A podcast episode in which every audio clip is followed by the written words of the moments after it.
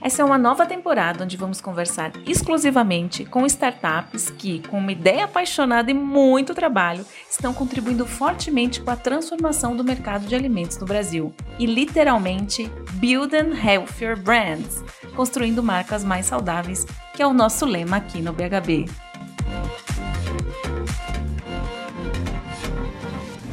Olá, bem-vindo ao BHB Foodcast. Para estrear essa nova temporada de Startups com Chave de Ouro, eu vou conversar com o louco do sorvete, Rodrigo Stewart, fundador da Louco, uma marca de sorvete nascida em meados de 2018, que aguça seus consumidores com a seguinte frase: E se você pudesse tomar sorvete todos os dias? Hum, será que pode? Quer saber se pode e muito mais? Como eles já faturam milhões e estão distribuídos em grandes redes de supermercado do Brasil? Então escuta só. Bem-vindo, Rodrigo. Obrigada por participar aqui do BHB Foodcast. É um prazer poder falar com você. E é uma pena que a gente está na pandemia, que eu não posso estar tá na louco do seu lado, experimentando esse sorvete maravilhoso que vocês fazem. Legal, Carol. Obrigado aí pelo convite para participar. É um prazer estar aqui compartilhando um pouquinho da história da Louco. Infelizmente você não está aqui, mas a gente pode pedir pelo nosso e-commerce, a gente manda uma caixinha aí para você depois, para você provar nossa, alguns dos produtos e testar o canal digital. Boa ideia. Vou, vou, terminar aqui com vontade de tomar sorvete, com certeza vou fazer isso. Rodrigo, conta pra gente como é que surgiu essa ideia de produzir sorvete de um jeito diferente aqui no Brasil? Como é que você acordou e falou, vou fundar uma, uma empresa, uma marca de sorvete? Pois é, é uma história bem louca mesmo, né? Porque montar uma empresa de sorvete não é muito trivial. Mas é engraçado que sorvete sempre fez muito parte da minha vida. Eu, eu sou do interior do Rio, os meus pais tinham uma sorveteria dessas aquilo, aquelas bem tradicionais, quando eu era criança, então eu estava acostumado já, enfim, sempre gostei muito do produto. E aí, durante o período da minha carreira, eu fui fazer um mestrado, um MBA fora do Brasil, aquele MBA de dois anos em Chicago, na Universidade de Chicago. E aí, enfim, estava com muitas ideias fervilhando, queria mudar de carreira, não sabia o que ia fazer. E eu vi na época lá nos Estados Unidos que estava tendo uma super tendência no setor de sorvetes, que era essa construção de uma categoria de sorvetes de baixa caloria. Né? Então eu vi aquilo, achei a ideia sensacional. É, já tinham várias marcas nos Estados Unidos fazendo isso e resolvi adaptar para o Brasil, né? A gente adaptou sabor, a gente mudou a receita, fez uma receita própria, né? Além de baixa caloria, transformou também num produto sem açúcar, que a gente viu que era um atributo muito relevante aqui para o Brasil. Então foi durante o próprio MBA é, que eu comecei a construir a ideia, assim. E foi difícil, de fato, estava lá planejando tudo, mas de tomar a decisão de seguir em frente e fazer isso pós o curso. Né? Você voltou para o Brasil e, e, criou essa marca, ou chamou mais gente para te ajudar? Como é que foi o teu processo aí de início, o teu pontapé inicial? É, foi bem isso mesmo. É, eu comecei no segundo ano do MBA a construir o, o conceito, né, desenhar o plano de negócios, utilizando os recursos da universidade para tentar é, entender como tirar um negócio do zero. Comecei a conversar com a indústria aqui no Brasil para entender. Nunca tinha trabalhado com sorvete, né? Já tive uma experiência prévia rápida em food. É, e aí, quando no final do curso rolou uma aceleração de startups lá na universidade, eram 67 startups participando com ideias completamente diferentes. E a gente eu entrei com a ideia da Louco, né, de sorvete de baixa caloria no Brasil, mostrei todas as tendências e tudo. Levei produto, levei sorvete na mala para os Estados Unidos para apresentar para o comitê e a gente ganhou essa competição e recebi um investimento da universidade. E aí, quando eu voltei para o Brasil, eu falei, cara, agora eu vou com, com tudo para cima disso, né? Então, aí foi construção da marca, montar o time, achar as pessoas certas para me assessorarem, né? Então, trouxe pessoas que tinham trabalhado em sorvete, que já tinham trabalhado em outras empresas que saberiam como operar ali o, o, o negócio o sorvete, né? Trouxe também a Andrea, que é sócia, muito importante para a construção da marca, né? Que também é outro ponto super relevante quando você constrói um, uma empresa de bens de consumo, né?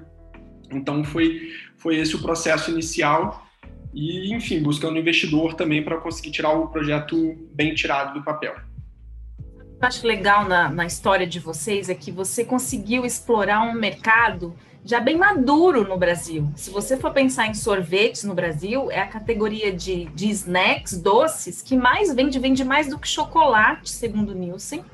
E a gente tem um per capita já de 5,5, mais ou menos, o consumo per capita quilo ano por habitante brasileiro, que não é, é baixo se a gente comparar outros países, com certeza dá para crescer e explorar. Mas é, é algo já significativo.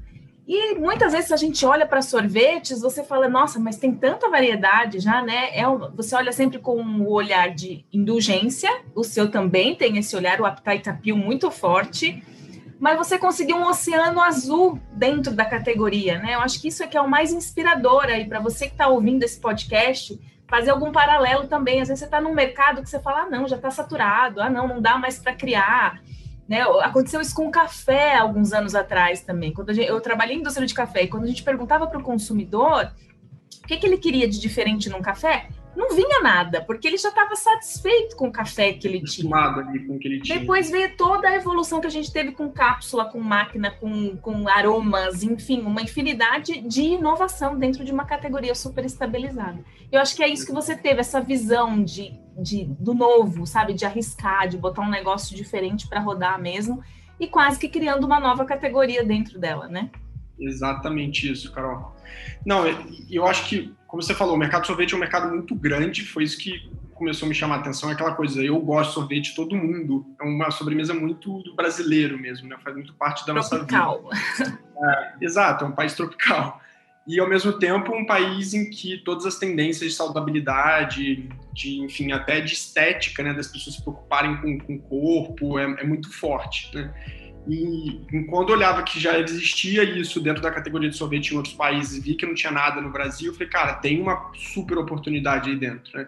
E aos pouquinhos eu fui entendendo, assim, a, a categoria de sorvete, apesar de ter muito player e ter um monte de, de marcas, etc., ela não é uma categoria que tem tanta inovação, né?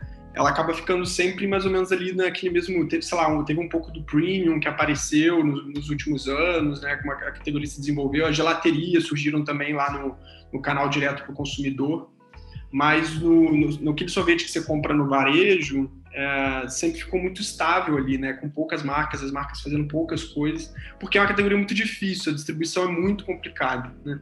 Inclusive, quando eu comecei o projeto, era o que eu mais ouvia, né? Tipo, de, de, alguns investidores que eu apresentei, ah, não vou investir porque é sorvete, é muito difícil. E é muito difícil, Carol, é muito difícil. É, e foi um pouco disso que eu olhei aí como ao mesmo tempo como uma barreira, mas como uma oportunidade, né? Do tipo, se é difícil para a gente, se é para mim, é para todo mundo, né? Então, tem aí uma oportunidade de fazer o que as, pessoas acabam não conseguindo fazer porque é mais complexo, né? Então, eu acho que, que é um pouco até do que eu falo, né? A gente acaba tendo essa vantagem de ter feito antes, provavelmente vão começar a surgir outras marcas fazendo coisas parecidas, mas diferente de outras categorias, como você falou, chocolate, leite, hoje já tem milhões de marcas fazendo alternativas mais saudáveis ou, ou veganas ou variações, né? E no sorvete você vê que isso fica muito mais restrito porque é uma categoria difícil, né? Então, eu acho que é um pouco disso aí que, que acabou passando na minha cabeça, sabe? Fala bastante do baixa caloria, né? Que é um dos seus, da, da seu carro-chefe, da sua linha de frente, mostrar a caloria logo grandona na frente da embalagem e tudo mais.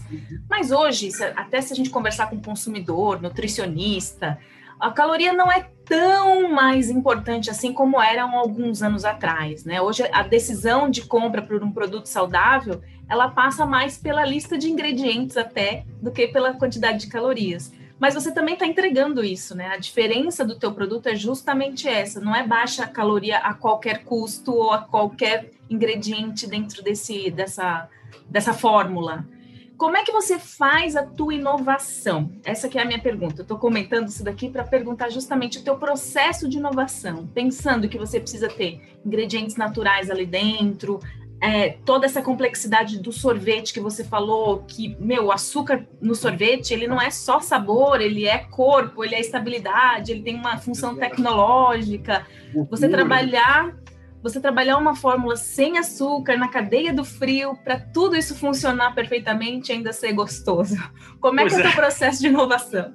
Tem que ser louco, porque é difícil pra caramba. Mas é isso, assim, eu acho que até pegando um pouco do que você falou, né, é, a baixa caloria é uma coisa que a gente destaca muito, porque eu, eu sei que um produto não necessariamente é saudável só por ter baixa caloria e etc. e foi até por isso que, olhando os cases de fora, a gente adaptou e tentou fazer uma versão ainda melhor, né? Então, desde tirar o açúcar, né, que, que é uma coisa que, que é muito difícil no sorvete, muito difícil mesmo, né? E também primar aí por ter os ingredientes sempre de origem natural, usar os melhores ingredientes possíveis para colocar nessa composição. Porque senão, muitas vezes você vê um produto sem açúcar, mas cheio de gordura, né? Então a gente conseguiu juntar vários atributos, o que é muito difícil, principalmente num produto sensível, como você falou, né?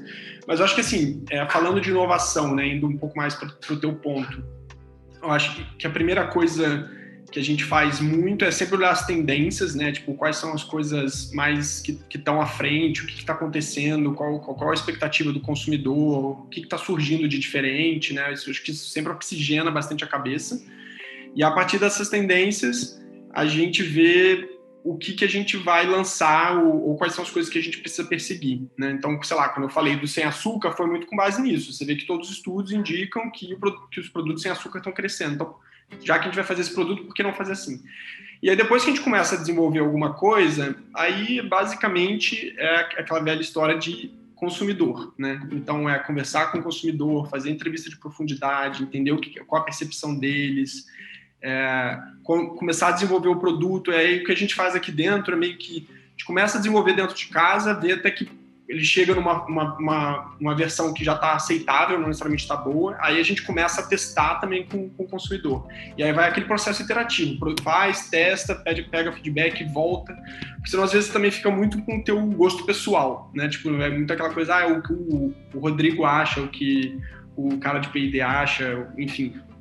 E, na verdade, o que importa é o consumidor. O que é difícil também, porque tem muitos perfis diferentes, então você tem que selecionar uma amostra boa. A gente está no startup, honestamente, a gente faz isso de uma maneira super simples, assim, é juntando grupos de amigos e pessoas e, e sai fazendo. Os amigos até se, se estapeiam para fazer parte dos.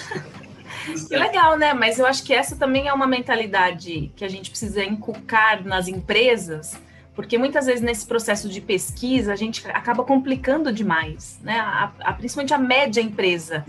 Você vai lá, você tem um P&D estruturado já, você quer fazer aquela pesquisa da melhor forma, com painel treinado, ótimo se você tiver todos esses recursos, né? A análise sensorial é fundamental e te, existem alguns padrões que ela precisa acompanhar.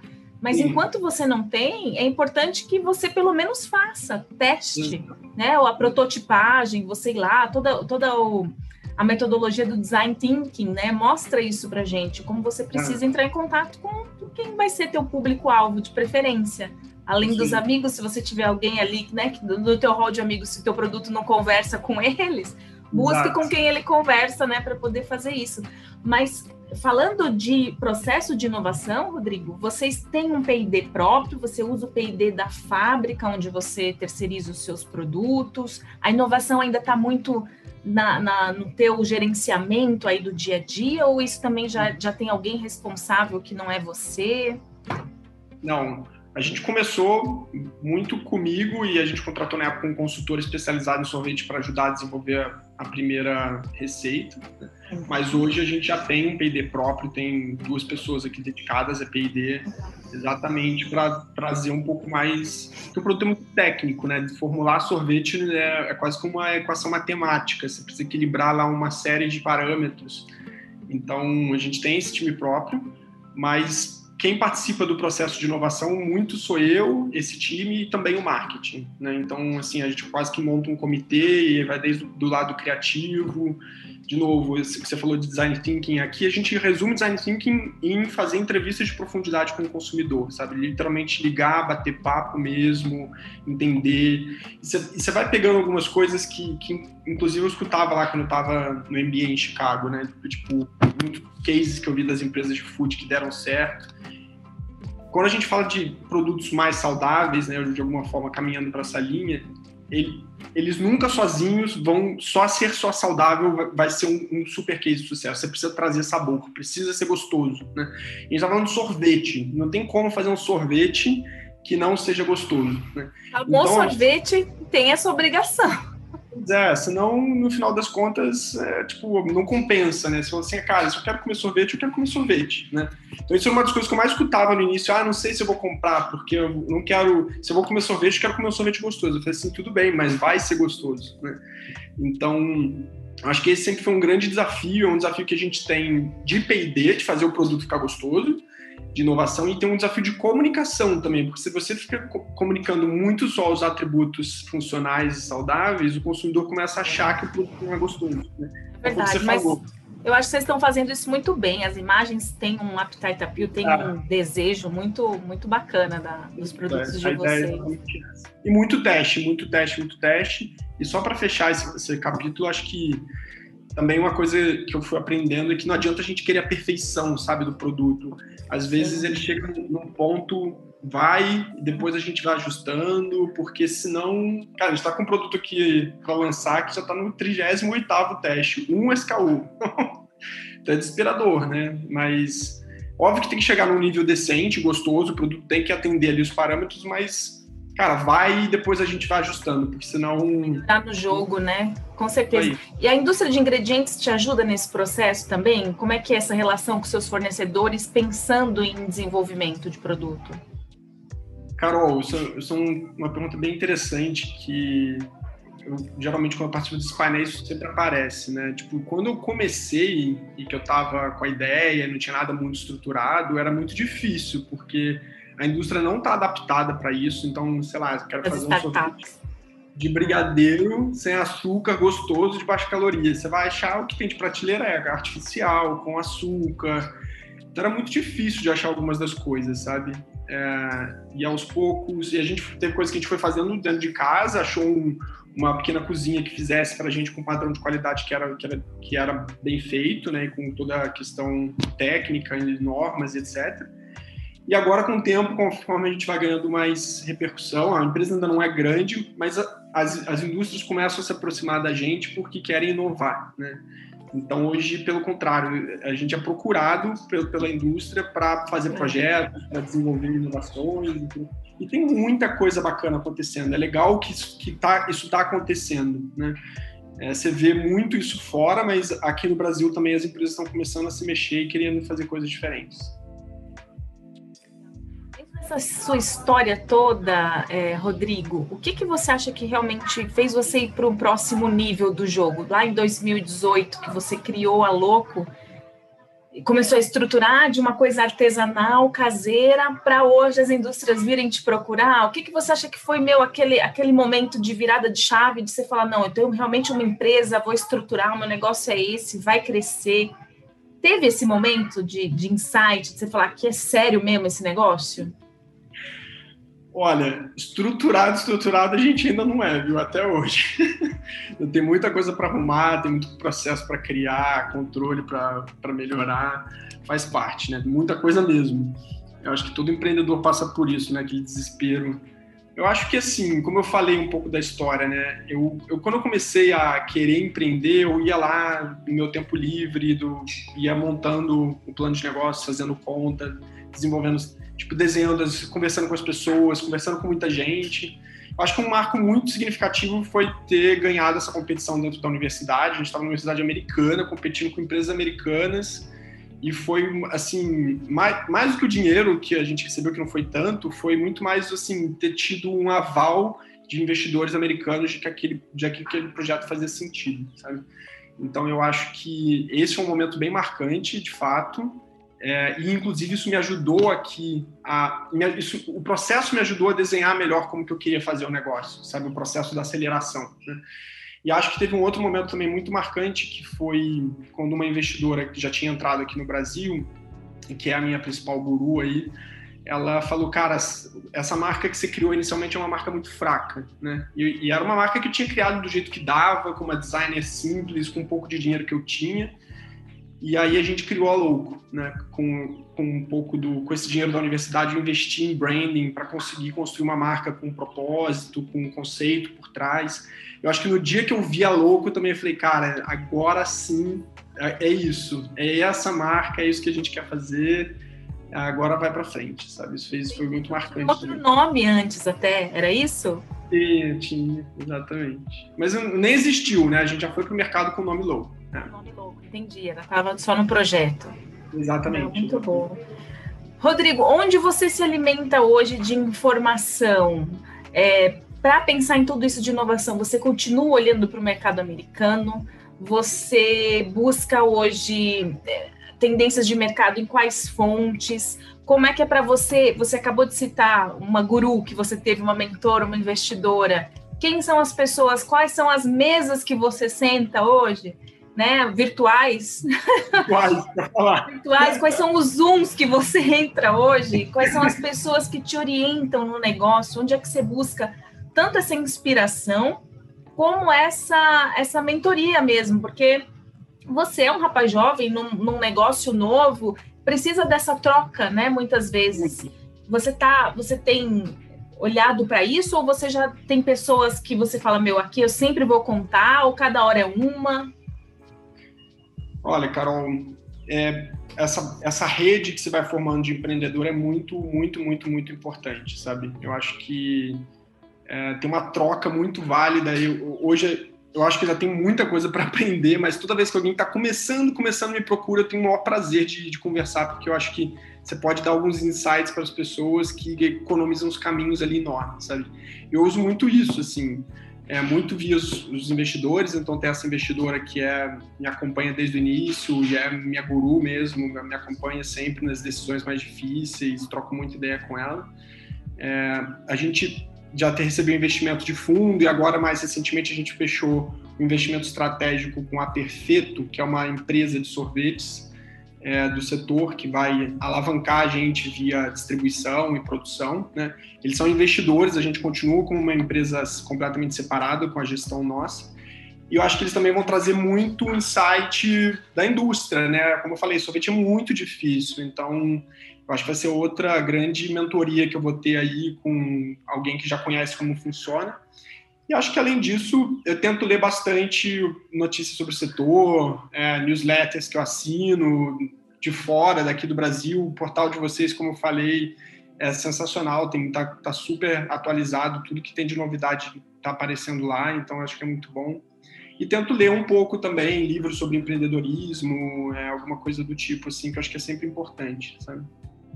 Lembro você também, uma entrevista que eu vi com você num evento em algum momento, citando a parceria que vocês têm com o Grupo Pão de Açúcar, que além de, óbvio, né, ser um cliente importante, porque abre distribuição deles, né, a, a capilaridade, o posicionamento de marca, que tem tudo a ver também com o, a bandeira Pão de Açúcar, eles retroalimentam o negócio de vocês com dados, com informações, não é isso? Conta um pouco para gente como é que funciona isso, até para quem está ouvindo ter algum insight também, de repente, com algum parceiro mais da área comercial?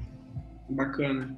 É, a gente, a história do Pão de Açúcar é maravilhosa, assim, a gente, todo mundo me falava para não procurar o Pão de Açúcar, que ia ser muito difícil a negociação comercial e etc. A gente lançou a Louco, no um mês seguinte eu recebi um e-mail pelo saque do Pão de Açúcar querendo introduzir Louco lá. Olha que louco! muito legal. Eu acredito. E aí foi muito legal, porque a, o Pão de Açúcar desenvolveu uma área de inovação, né, em que eles selecionam marcas diferenciadas que eles querem colocar no portfólio e querem como se fosse é, criar uma relação diferente mesmo, que é completamente diferente das grandes empresas, de uma Unilever, de uma PepsiCo da vida, né? Então, a gente desde o início entrou com esse apadrinhamento, a gente testou o produto em poucas lojas, depois deu certo, a gente foi expandindo, hoje a gente está praticamente na rede inteira. E eles sempre foram muito abertos dentro dessa área a discutir inovações e parcerias e uma série de outras coisas, sabe? Então, sei lá, a gente recebia desde o início os dados de vendas, que era uma coisa que a gente não conseguia pagar no início, você tem que comprar esses dados, eles são extremamente caros. Então a gente conseguia ver como estava indo a performance loja a loja, estava crescendo nas mesmas lojas, que loja estava precisando reabastecer, então se direcionou o time comercial de uma maneira mais ágil né, e vários outros tipos de informações que foram evoluindo ao longo da parceria. Né. A gente vai, a gente participou no passado também de uma aceleração da Endeavor, né, do de alimentos e bebidas, foi um programa super bacana. E o GPA era um dos sponsors, junto com a Ambev, com a Cargill, com a Nestlé. E a gente fez um projeto em conjunto, que eu não posso ainda abrir, mas o GPA participou desse projeto também, e nesse projeto ele muniu a gente de várias informações sobre o consumidor. Então é muito bacana essa troca, sabe? Tipo, de poder usar um dado que ele tem, que a gente não tem acesso tão simples, né?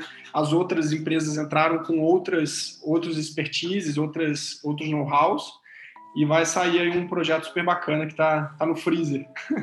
Que interessante, Rodrigo. Dentro disso, você tendo esses dados em mãos, você falou da agilidade comercial, mas também existe aí uma possibilidade de você pensar em inovação, né? Isso também alimenta você para inovação, esse comportamento do consumidor.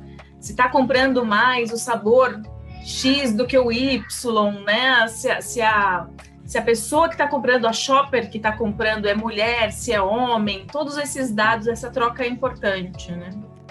Exato, exatamente. Então, e são informações que a gente, por ser uma empresa pequena, não consegue ter. Né? A gente, no caso aqui na Louco, a gente até ano passado, com pandemia, lançou um e-commerce, né? que é um nosso próprio canal em que a gente fica com as informações do consumidor. Então, a gente começou a construir a nossa própria base e consegue ter um acesso direto ao consumidor. Né?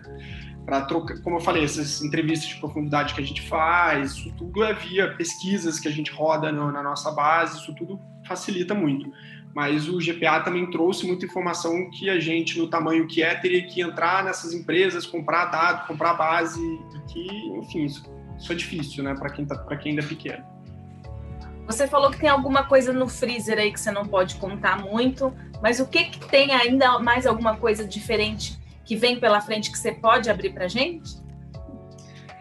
É, não posso liberar ainda o que é esse projeto, mas para esse ano a gente tem algumas coisas que a gente quer lançar. É, são linhas novas, são coisas bem diferentes. Tá? Então, uma delas, duas delas são, são produto aí do, desse programa que a gente participou da Endeavor. Foi muito bacana que a gente viu que os grandes, as grandes marcas quiseram se relacionar com a gente desde um GPA, uma Cargill, que é de, de ingredientes, como a gente falou, até uma Ambev, que a princípio não tem nada a ver, né? Então, é, isso foi, foi bem interessante. E eu acho que o segredo aí é continuar pensando em inovação, né? A gente não tem como parar de trazer novidade mesmo, né? Tipo, a gente já tem 12 sabores hoje, três veganos, é, e o consumidor continua pedindo mais sabor, não cabe mais no freezer produto e a gente tem que trocar, tem que trazer novidade, tem que ter coisa para contar, né? Eu acho que o marketing também precisa disso para estar tá se comunicando e, e, falando com o consumidor. E a ideia é essa: a gente está só começando por sorvete, quem sabe nos outros anos mais para frente a gente replica esse conceito de baixa caloria, gostoso, zero açúcar para outras categorias e faz as pessoas comerem mais à vontade, sem culpa, né? As coisas que elas gostam de comer. Uma das coisas que vinham na minha cabeça quando, quando eu estava começando, né, era aquela, aquele medo da. Tipo, ah, eu, tô, eu, tive uma ideia, eu não posso compartilhar essa ideia, aquela coisa. De, a ideia não faz o negócio, sabe? Tipo, você ter uma ideia ou ficar procurando uma ideia não é aquilo que faz o negócio. Eu tinha até medo de compartilhar com algumas pessoas quando eu conversar com o consultor, etc. Cara, alguém vai pegar e vai fazer. Não, sabe? É, o que faz o negócio é a execução, é tirar a, a ideia, é, é, tirar a ideia do papel, isso que faz a diferença, entendeu? E é muito difícil executar, né?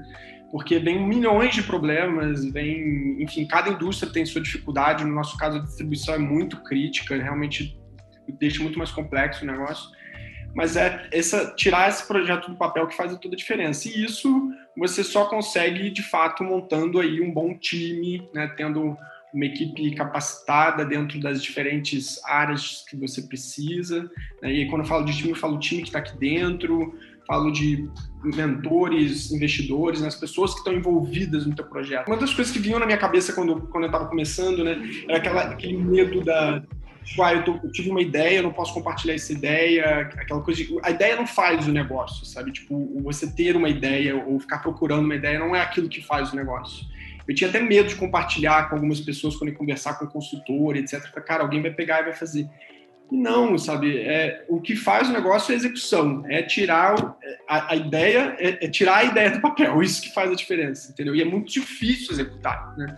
Porque vem milhões de problemas, vem, enfim, cada indústria tem sua dificuldade. No nosso caso, a distribuição é muito crítica, realmente deixa muito mais complexo o negócio. Mas é essa tirar esse projeto do papel que faz toda a diferença. E isso você só consegue de fato montando aí um bom time, né, tendo uma equipe capacitada dentro das diferentes áreas que você precisa. Né? E quando eu falo de time, eu falo time que está aqui dentro, falo de mentores, investidores, né? as pessoas que estão envolvidas no teu projeto. Né? Você tem que trazer gente boa para perto. Não tem como você fazer uma coisa bem feita se não tiver gente boa. E acho que a segunda coisa que sempre, que permeia também sempre, sempre, sempre, independente da etapa, é a cultura. Né? Qual é a cultura organizacional que você está criando, o que, que essa empresa tem por trás, né? que é um pouco do que, que a gente que se mistura com a marca. Né? A gente está criando uma empresa que quer fazer o impossível, quer tirar ideias loucas e construir um mundo onde coisas impossíveis acontecem. Então, ver isso aqui na equipe, as pessoas motivadas e participando desse sonho, o sonho deixa de ser meu, que comecei lá no MBA com, rascunhando no computador de, de noite, e hoje passa a ser de um monte de pessoas que estão aqui, que acreditam, que querem ver a empresa crescer e, querem crescer junto com ela, né? aprender e se desenvolverem profissionalmente. Tá, gente boa, com certeza é a chave, é uma chave bem especial e bem importante para qualquer negócio, né?